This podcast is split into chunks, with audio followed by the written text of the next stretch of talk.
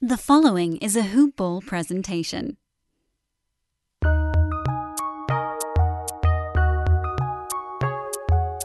Welcome to the Fantasy NBA Today podcast.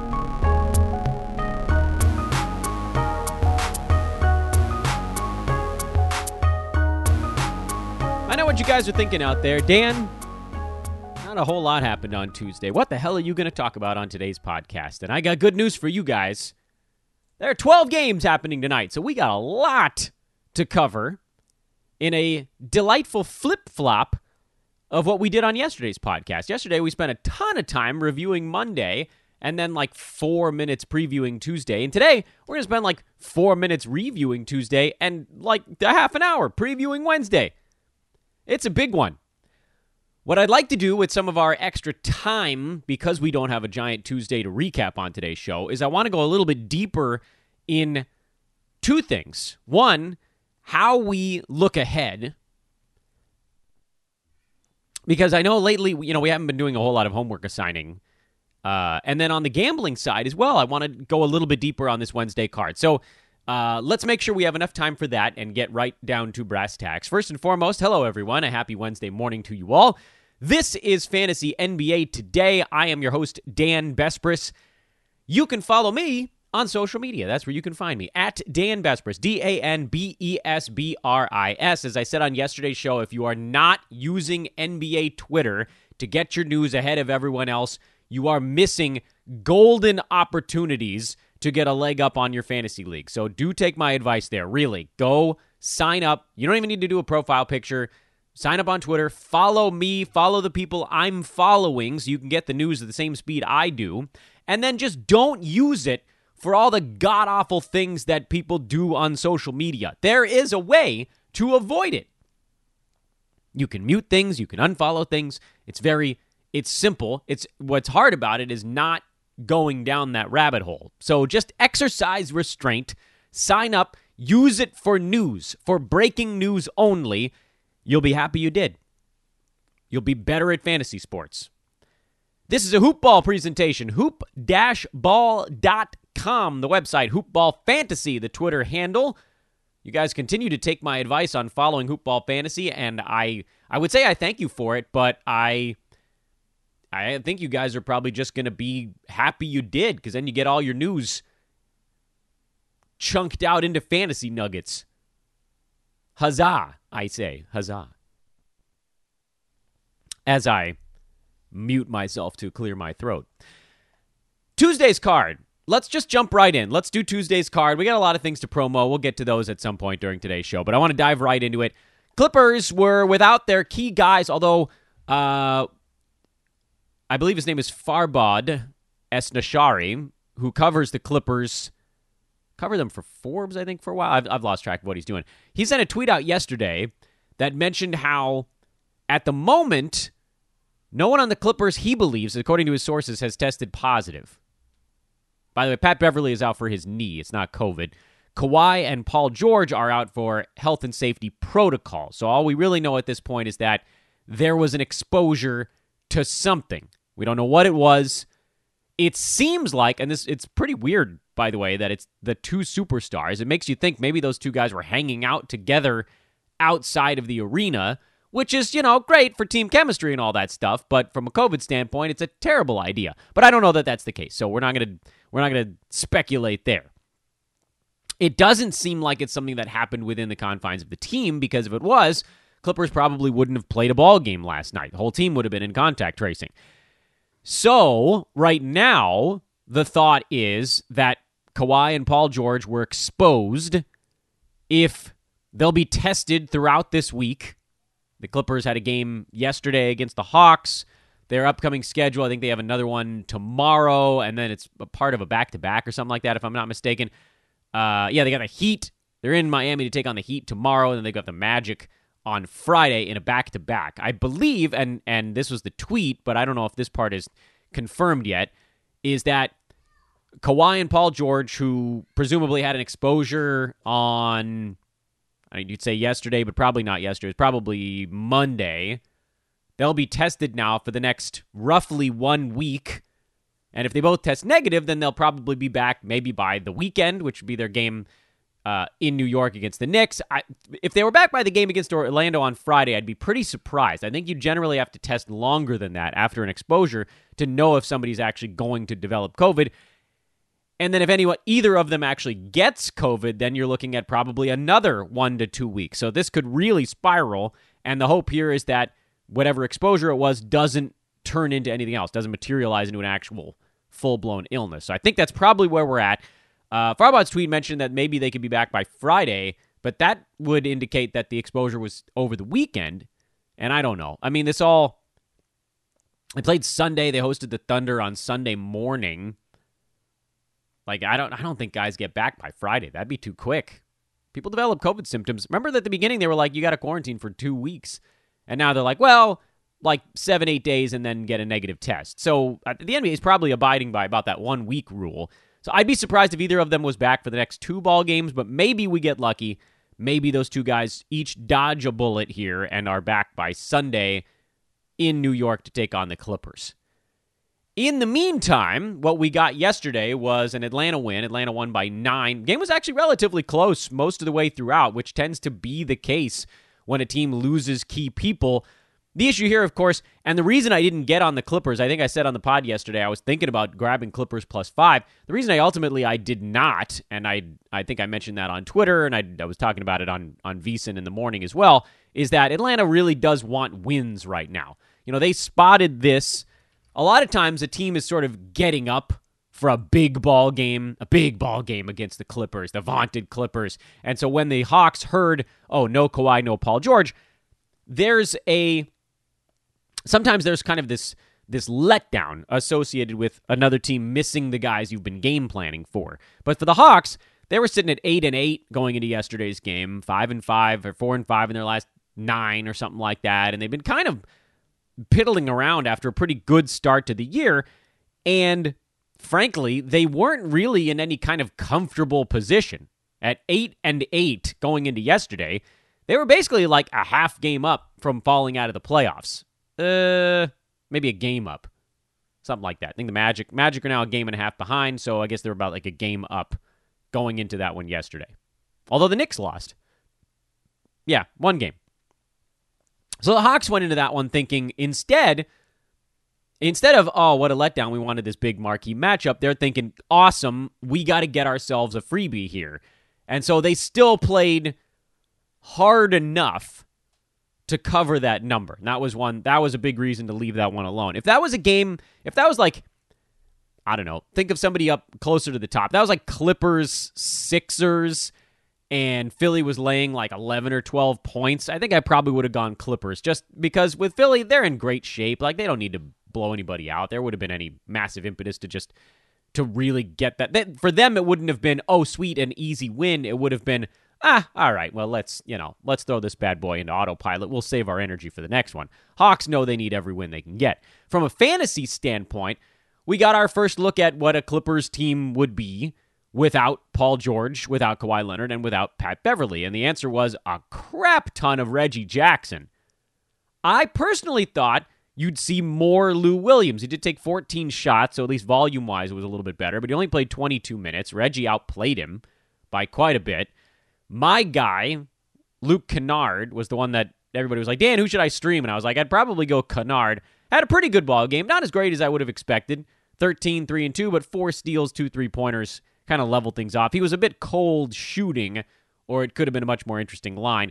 Also of note, uh, Ivica Zubac double doubled, but only 18 minutes, so you know don't buy into that. Serge Ibaka played pretty well in his 29 minutes. He actually had some blocked shots in a weird twist.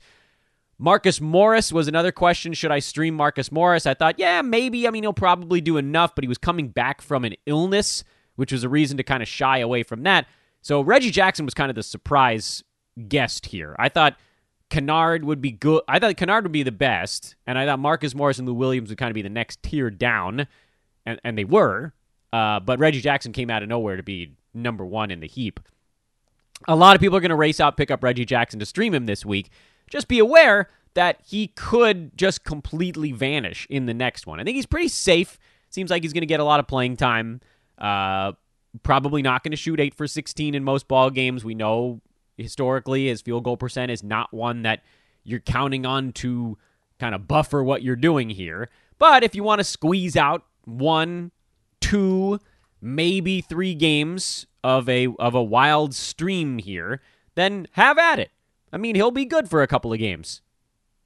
But that's all you're going to get. Just be aware that there's a, a, a fat time limit on this one. Okay? Easy enough. On the Atlanta side, they mostly got their guys back. Danilo Gallinari was just he didn't really do anything in this game, and that was kind of a letdown. They went heavy on the starters, and for Gallo, I thought his minutes would trend up more towards 20, but it, it just sort of didn't have it in this one. You're still stashing there. Absolutely no reason why you wouldn't. Uh, the starters played giant minutes. Trae Young, 38, 3, and 5. He's getting it going again. Is it health? Is it chemistry? Does it matter? The answer is doesn't matter. Whatever he's got, it's starting to come around again for him. John Collins double doubled with five blocks in this ball game that covered up for kind of a poor shooting night. Clint Capela, 13 and 18, two steals and two blocks. He's just chugging along now. Boy, where is Capela? How far has he climbed? He's number 33 now just keeps going up. Every day he just goes up a little bit more. DeAndre Hunter has been unbelievable.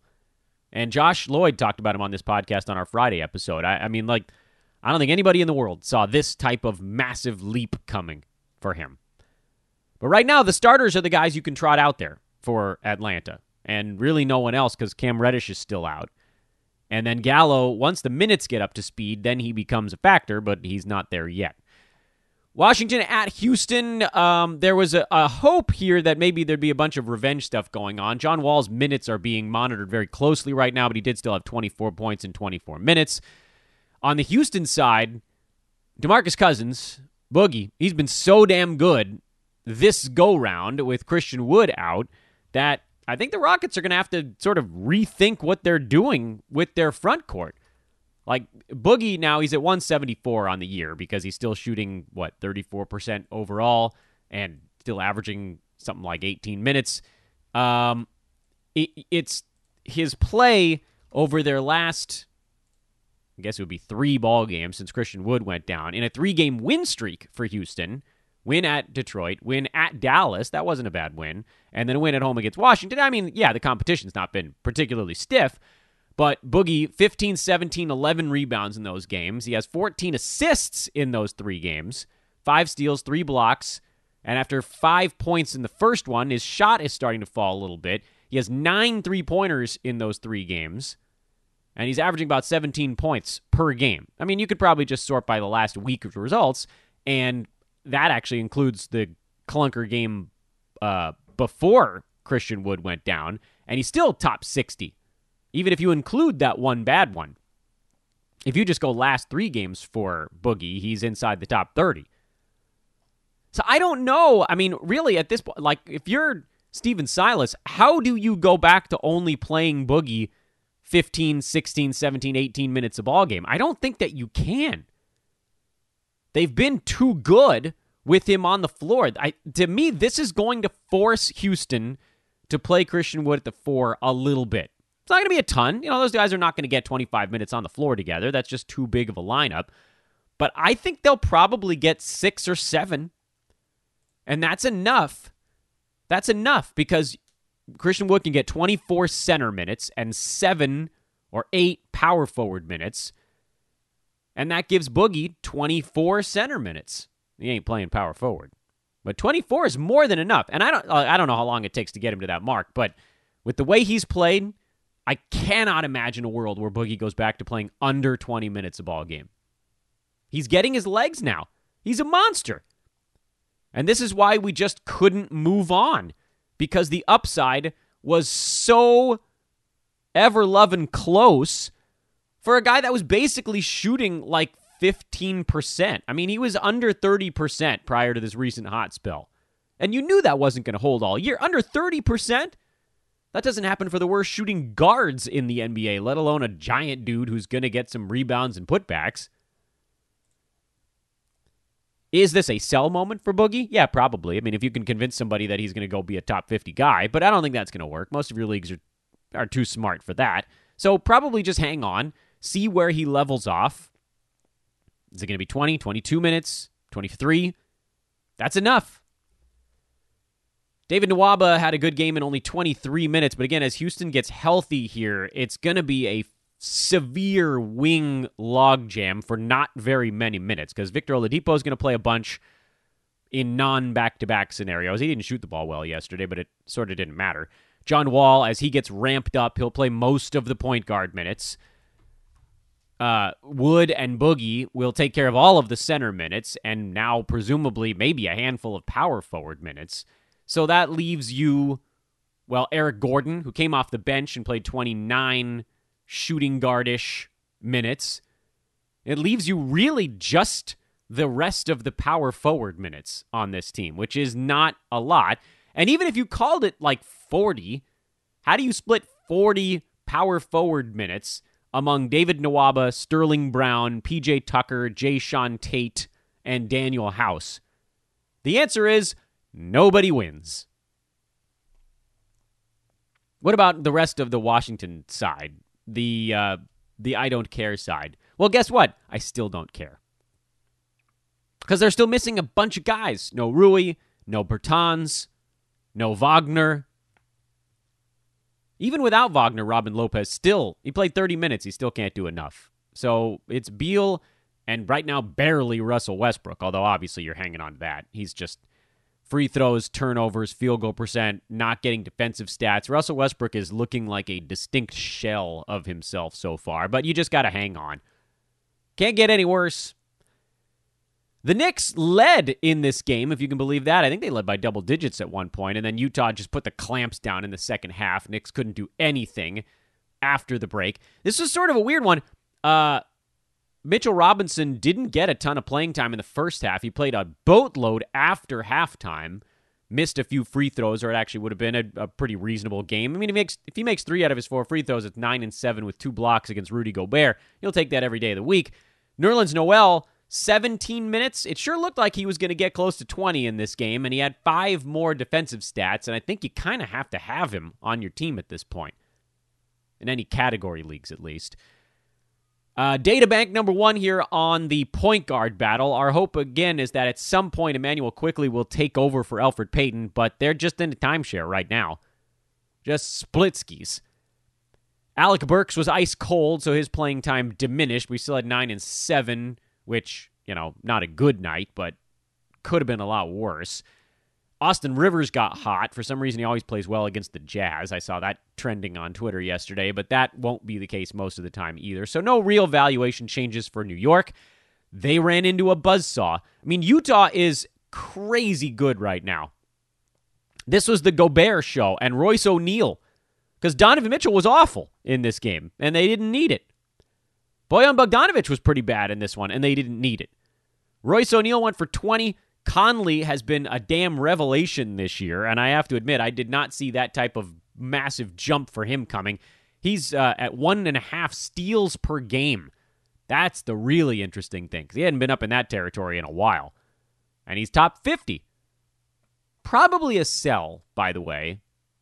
I don't think those steals numbers can really hold all year, but you know, damned if he's not going to be a decent fantasy player this year. By the way, with Royce O'Neale, you know, 20 points is great, but that's a career high, and he ain't getting anywhere near that again anytime soon. So he continues to be exclusively a punt points option at number 110. Yeah, he's a 10th rounder, so you could sort of squeeze him in there in an unlimited games head to head league where you got a three first bench or something like that. Uh, but you're not using that on a, a Roto Games cap unless unless you're punting points. So there's sort of two schools of thought there. He's also not at all useful in a points league, but we don't talk too much about that. Um, head to head, he's inside. I mean, he's inside the cut line in a 12 teamer with unlimited games in a head to head daily league. Pretty much anyone inside the top 120 is useful in some way. Now, you know, it certainly it changes depending on if you're like if you're punting turnovers, Royce O'Neale loses a lot of his value. If you're, uh, I don't know, if you're punting points, he gains a bunch of value. Which I don't see too many people punt points in head to head, but I guess it's a possibility. And uh, and that's about it. Short Tuesday. That was easy. That was easy. We got a big Wednesday to break down, but I want to remind you guys that this week is gambling recruiting week here on Fantasy NBA Today. We've had a different theme of our recruiting pitch each of the last four weeks, and it's worked remarkably well. We had a lot of people write in about the sales gig last week and DFS and blurbing. So uh, thank you to everybody. We have some new contributors here at Hoopball. Welcome to the mix. It's going to be a lot of fun for you guys. And if you want to have some fun here with us in the Hoopball Gaming division, first of all, Follow at Hoopball Gaming on Twitter. If you listen to this podcast and you're into sports betting at all, that's where we do our uh, our dirty business, our dirty business here at Hoopballs in the gambling universe. Uh, that Twitter feed again is at Hoopball Gaming. Very easy to find, super easy Twitter handle to follow.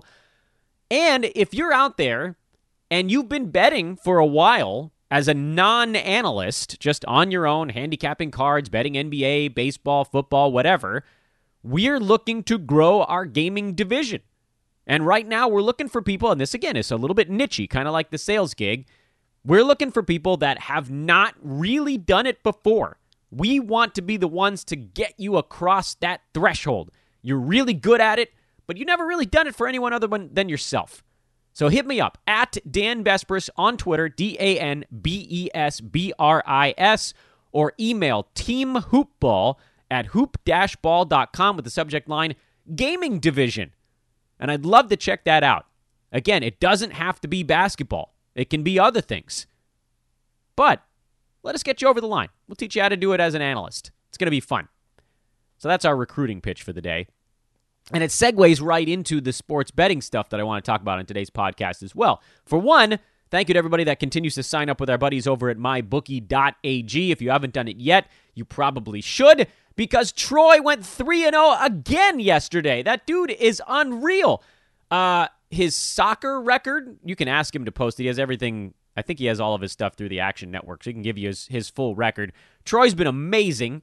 Perfect 2 0 yesterday in soccer, won three more units there. He went 1 0 in the NBA. He won another one and a half units there. He's up 11 units in the NBA now. I mean, the dude is just throwing fireballs.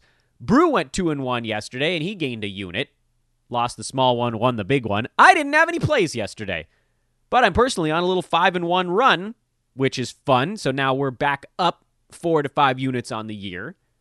After, ugh, there was one day late middle of last week where I just got bludgeoned with a brutal one, and then it was sort of this reset moment. And damn it, if we would have hit that Phoenix Denver double overtime under. If one of those two idiot teams actually fouls someone at the end and doesn't let the other guy tie with a three pointer, We'd be on a 7 and 1 run right now. That was a 3 unit swing right there. Sons of bitches. Anyway, um you got to sign up. Go to mybookie.ag, use promo code hoopball, H O O P B A L L when you sign up. That'll unlock a 50% deposit match bonus if you'd like to use that on your first deposit. And when you make that first deposit, hit me up. I've got a prize for you.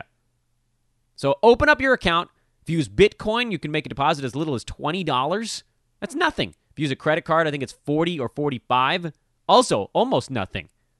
And then hit me up on Twitter at Dan Besbris. Say, Dan, I just made a deposit at my bookie with my new account. I've got a prize waiting for you. And it's a good one, too.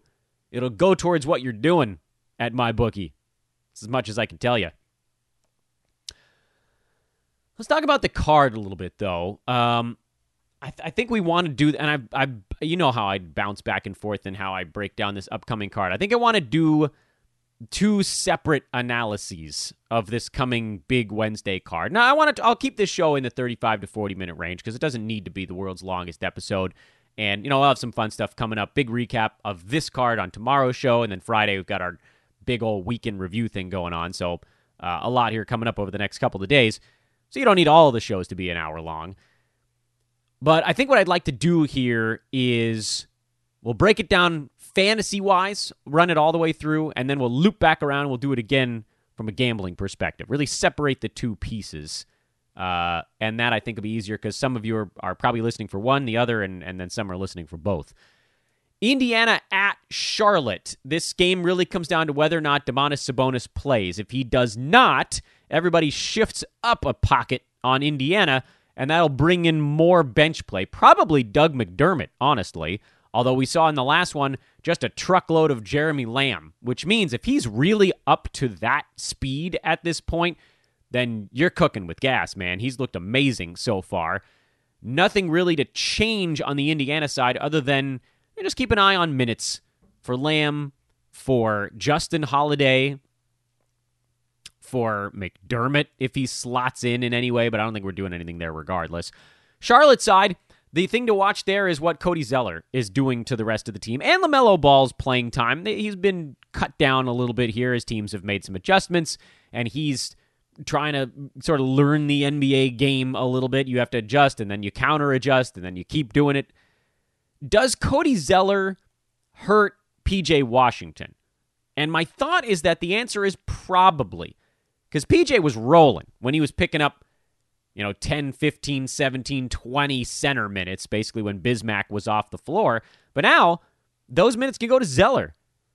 And there will probably be some PJ at center action nightly because the Hornets looked decent when he was doing it. But I also think Charlotte likes having the sort of bigger defensive presence in there. And then historically, they've been a decent team when Cody Zeller's been healthy.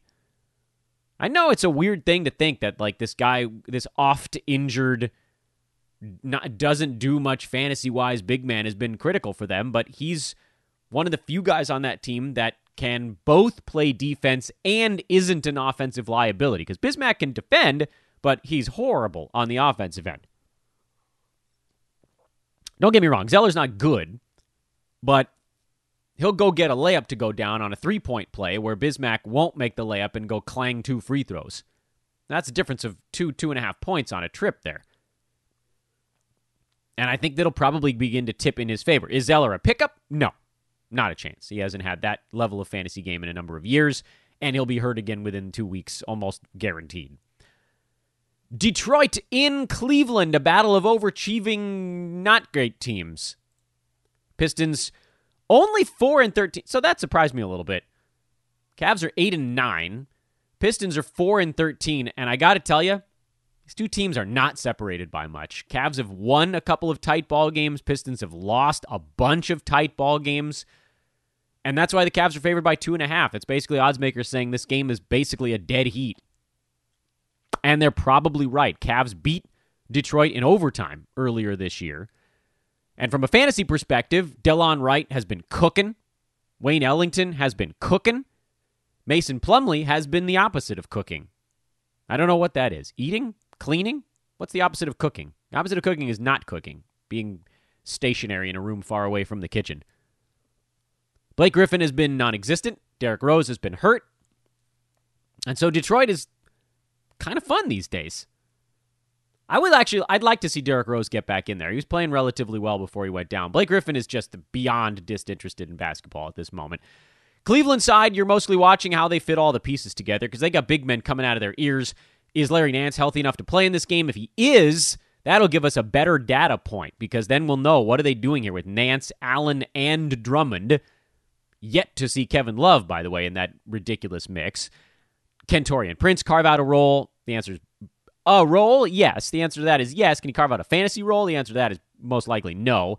Darius Garland, his minutes are trending back up. If you can still buy on him, I would do so now because any one of these games is the one where his value could sort of lock right back into place and then there's no opportunity there anymore. Sacramento is in Orlando, start of a road trip for the Kings. Teams do tend to play relatively well in those spots. Uh, Magic is sort of you're watching Cole Anthony. He's been playing better lately. This will be a tougher matchup with him with De'Aaron Fox on the other side. You you have like a, a real legit point guard to go up against. Magic have looked better with Evan Fournier back. I, I, I say it that way because I was a little bit surprised. I didn't think he would make that huge of a difference for them, but they just seem less awful. They're still bad. Don't get me wrong. There's not a good basketball team, but they just they they have uh, offense to compete all of a sudden. And point Aaron Gordon has been kind of fun also. Kings side, you're mostly watching Marvin Bagley to see if his minutes can still hang around near 30. If they can, he probably ends up a fantasy value before the year's done because it's been a really rough start for the dude. Real rough. Outside the top 240, I believe, for a while there. He may have clawed his way inside of that now. I don't think there's really anything else to watch on the Orlando side. We haven't changed anything with that team. Buckaroos are in Toronto, laying seven on the road. That's a big one. Although we've seen this year, home road really doesn't matter. And then for Toronto, they're not even at home. They're road home in Tampa. We don't talk about that enough. It's super weird. Barnstorming tour here for the Raptors this season. Um, fantasy wise, there's really very little on the Milwaukee side. If you think they're going to play in a blowout, you can stream Bobby Portis, basically. Toronto, it's all about whether or not one person is out. If one of their main dudes is off the floor, Norman Powell is on the floor. If the main guys are on the floor, Norm is off. Denver laying six in Miami. This is a much bigger line than I was expecting and or hoping for, which is a bit of a downer because I kind of wanted to bet the Nuggets, but we can loop back around and talk about that in a minute. Nuggets playing well. Um, you're just right now. You're seeing if any of the non-main three guys can sustain fantasy value for Miami. Uh, they're still missing a bunch of dudes. Although it sounds like they might get Avery Bradley back for this game. He was questionable on their last injury report. Otherwise, guys are just running out of gas. Adebayo is running out of gas, and he one of the few guys who actually had a little bit left. And then they, those the rest of those dudes, Duncan Robinson, Kelly Olynyk, they're all just beyond exhausted at this point. Brooklyn is in Atlanta, and for the Nets, you're still watching the center position: DeAndre Jordan, Jeff Green. Atlanta on the back to back, catching six and a half at home. Should basically have the same guys they had yesterday. Not much to watch for fantasy wise there. I guess you could watch for Gallo if he even plays on the back to back. Maybe the minutes were diminished yesterday because he's going to try to play in this one. I don't know. The expectation is that he's sitting it out. Lakers, nothing there from a fantasy perspective. Philly, same story. If Embiid is in, there's really no fantasy notes in this ball game. Should be a fun one though. That's a big TV game. Boston in San Antonio. Celtics kind of full strength here for the first time all year, I think. Kemba, Tatum, Brown, Smart. They'll have all of them in the same ball game. Did they have that in the last one, or was Kemba sitting that one out? I forget. Regardless, they're laying four in San Antonio, and uh, I think they'll they'll have some fun. They got some offensive firepower now. You're watching the center spot in Boston, of course. Can Daniel Theis actually stay above the threshold?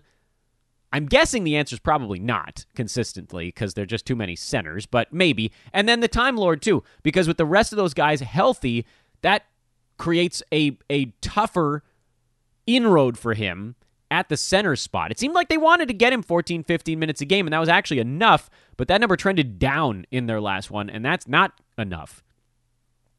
Nothing really going on on the Spurs side. Thunder, it's really just about who's playing. You're tracking Bazley, you're tracking Dort. See if those guys can actually get above the cut line and consistently so. I really am thinking that for Bazley, it might be next year. He's got these games that look pretty good, but it's that what what was the coin the term we used two weeks ago? Fantasy butterface. Ooh, blocks, rebounds, steals, great, awesome. Oh no, field goal percent, free throw percent. What have we done? Arrested development line. I've made a huge mistake. I can't do Will Arnett. Assume I'm someone else. Phoenix side, DeAndre Ayton's been trucking. What's Devin Booker's status for this game? I don't have an update yet as the t- at the time of this podcast, but it's really all about chemistry with that team. That's kind of it. Dallas, do they get somebody back for this ball game? Boy, they'd love it if they did. Utah favored by three and a half on the back to back. That's a short line this one feels about as trappy as any line I can think of on the board right now. Jazz are just beating the snot out of everyone they're playing, and then to only lay this against a struggling Mavs team, I want to bet Utah, but I think I'm leaving this one alone. New Orleans by seven and a half. They had their last game postponed. Supposedly, this one's happening. Same thing with the Spurs. Supposedly, that one's happening. We'll see. Wizards on the back to back. Does Westbrook play? My guess would be no. Historically, they've been better I say historically, it's really this year. Last five weeks, they've been better without Westbrook on the floor, but they are still missing Davis, floor spacer extraordinaire, Hachimura. I don't know if Beal and the Bealiers can keep up with the Pelicans, even a bad Pelicans team at this point. Uh, but I would lean Wizards, if anything, in this because Pels, even though they had their last game postponed, they're still playing their first game back home after a long road trip. There could be a bit of a sluggish start here. And then Minnesota and Golden State Warriors by nine in a in a rematch game. And again, we'll loop back around and do the gambling stuff here. But uh, for Minnesota, Jarred Vanderbilt, you're kind of watching on the stream, and then Ricky Rubio. I want to see Rubio with Russell back in the lineup. Can he possibly carve out a decent enough role? And we may be saying this the whole year. Might be week 22, and I'm on this podcast going, can Ricky Rubio finally get into the role with D'Angelo Russell? Maybe not. But again, he's one of those guys you don't want to miss it if it happens. Probability is low. 5%, 10% maybe that he can coexist with Russell the way they're using him right now, at least. But if that 5 or 10% hits, it's a lot of assists and steals. Quick gambling tour through this card. And and I had some people ask me like, "Dan, how do you handicap the games?" Well, for me, a lot of it is about scheduling. Motivation is probably my biggest angle that I'm looking for. Motivation is a big one during the dog days of an NBA season. And then there's also kind of a line value situation where you're just looking for things that are not built into the line. I'll give you an example of each that I've done recently in our wager pass. Uh, on Monday, because I didn't have any plays on yesterday's card, on Monday's card, I had a late play, or a play on the late game, I should say, uh, on the Thunder. The Thunder were in Portland, and they were catching four and a half points. Both teams were on a back to back, I believe, at that point. And I looked at that game, and there wasn't a motivational angle here. You know, Thunder don't want to beat Portland any more than anyone else. Same deal on the Blazers side. Thunder are they're playing well. They haven't been eliminated from anything yet. It'll happen eventually. Make no, I mean the the West is too tough. They're seven and nine, which is great, but that's not going to get it done long term. So you know, in their minds, they're still kind of in the mix. They've been quite good on the road actually as well. But that didn't that wasn't a big factor in the handicap there. The factor in the handicap was that the Blazers were nine and six, but kind of a paper tiger because they had no CJ, no Nurk, no Rocco, and they didn't play defense even when all three of those guys were around. But now we don't play defense and you can't outgun your opponent. You're not covering any multiple possession spreads. So that one was really about a team just being overvalued. Similarly, or not dissimilarly, I guess. On that same card, I bet Orlando and Indiana. Those games were both revenge games, but you don't just flat bet a revenge game in, in these rematch sets. There's always other stuff that goes into it. Orlando Charlotte, for instance, Gordon Hayward had gone for basically 40 the night before. That was unlikely to repeat itself. And Orlando was on their first game back off a long road trip, so their sluggish second half wasn't likely to repeat itself. And then, sure enough, you add that in with the revenge angle, you have line value there. Magic should have been favored by more like three or four. They were favored by one. They won by nine. It ended up not mattering, those two or three points, but that's a big deal. Same story Indiana, Toronto. Toronto beat Indiana while Malcolm Brogdon and Domantas Sabonis basically did nothing on Sunday. So that was a pretty straightforward handicap. Do I think Indiana can come back and win this next ball game? I really do. I don't see OG Anunoby playing as well in the next one because he was great on Sunday, and he was likely to come back to earth. Freddie VanVleet, even if he plays a little bit better, it sort of didn't cover anything. Norman Powell played really well. They got good games from their guys on Sunday that were likely to, at least one, not repeat itself. Meanwhile, the real story was on the Indiana side. They played drunk and lost by like a late bucket, basically. So all I needed Indiana to do in their rematch game was not play drunk. Brogdon was a lot better. Everybody else was basically the same. Sabonis got hurt, which briefly I thought, oh well, that you know that takes care of half of our handicapping. But they won by 15 in that game. Indiana was favored by two. I thought they should have been favored by more like four or five.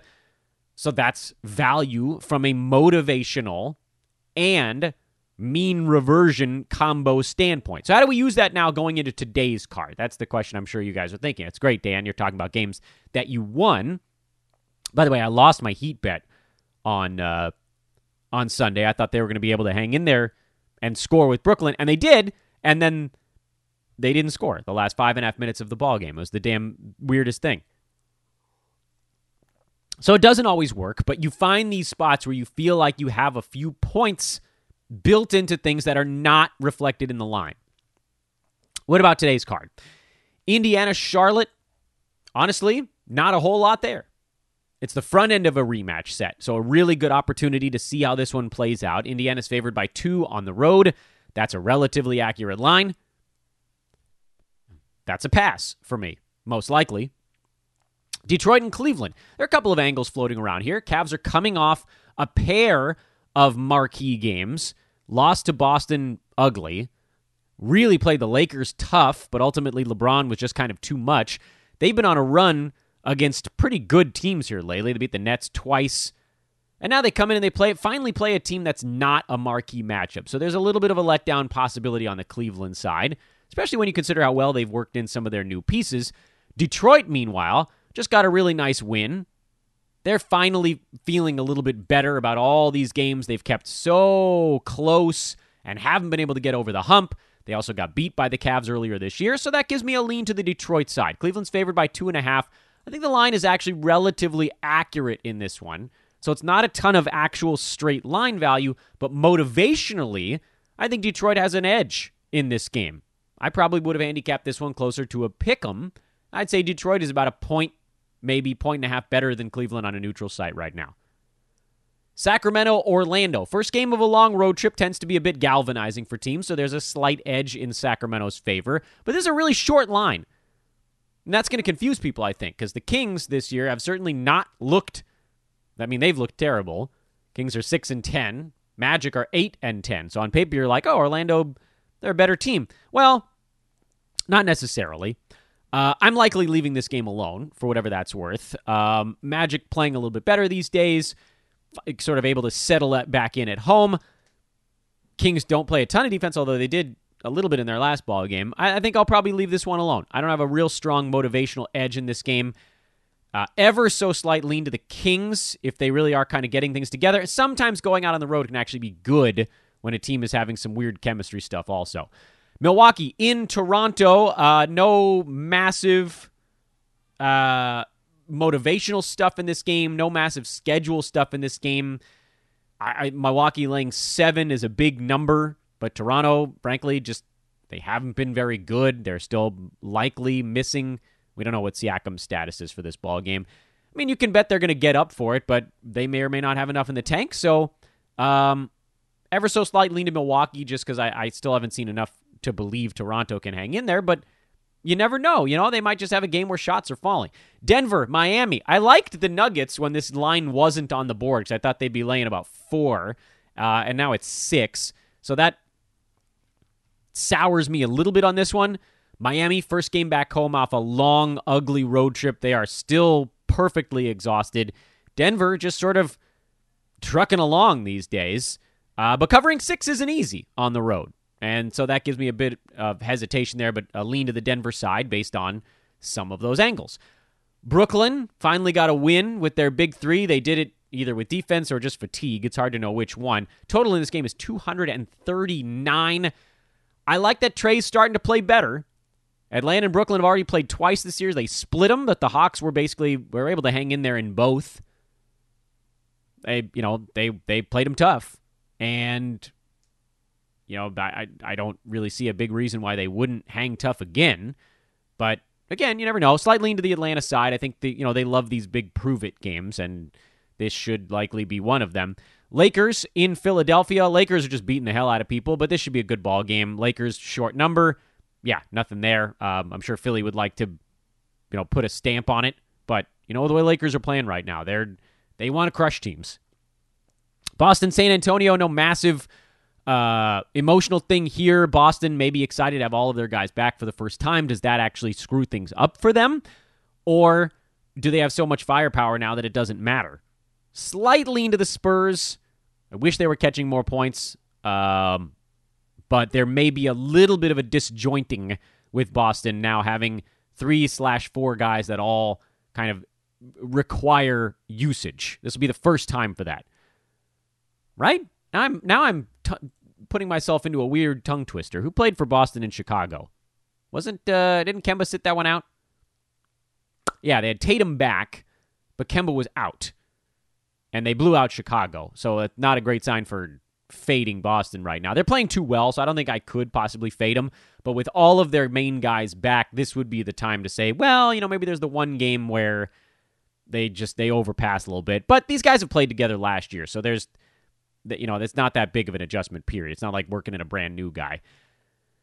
Thunder are in Phoenix, Suns by seven and a half. I really do wonder if there's a carryover from Phoenix losing those two games to Denver over the weekend. It's it's conceivable that there is not. They've been off for a while. I think they had a game in there postponed, if I'm not mistaken.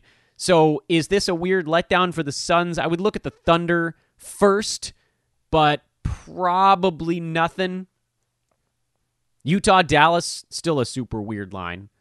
Um, that one now has dropped. By the way, what did I say that line was before? It was Jazz by like two or three. It's down to one and a half now. So someone's back for the Mavs, and I haven't. Oh, Donovan Mitchell is in the concussion protocol. That's what that was. So Donovan Mitchell is out.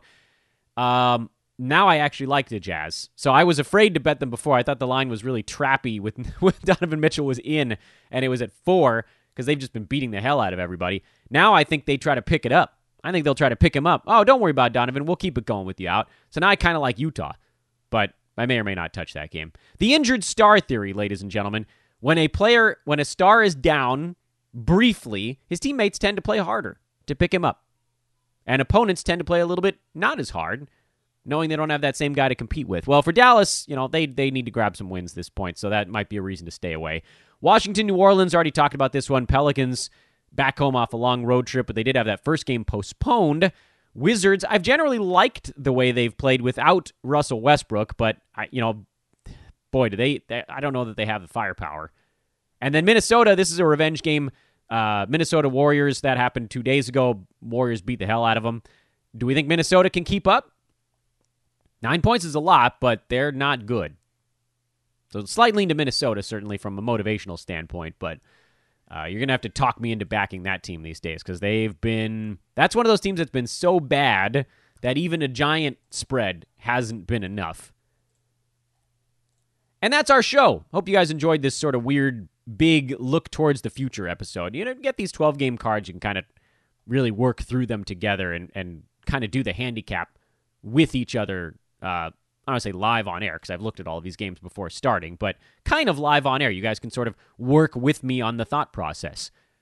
If you are enjoying the podcast, my massive request of you today is to please drop that five star review. I know there are at least a handful of you that haven't done it yet, particularly if you're listening through the podcast app on your Apple branded mobile device or iTunes, or maybe you have access to somebody else's phone and you've already done it please drop a five star review on the pod and subscribe. Find a phone to do it on. Yours, someone else's.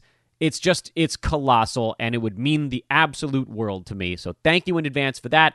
Search for Fantasy NBA today using iTunes or your phone. Click on the show title and scroll down to the bottom. That's where you can drop that five star review. If you want to write something, that's great, but you don't have to. The whole thing takes 40 seconds. It's really, uh, it's, it's, it's, it's easy but it's also a big deal for me. So yes, it's easy, but it, it, it it's one of those little things that goes a, a, a long way. I am Dan Besbris.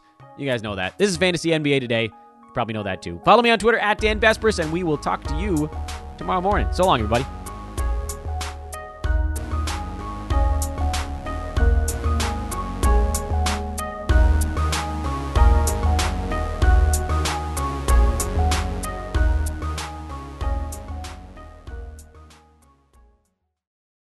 This has been a Hoopball presentation.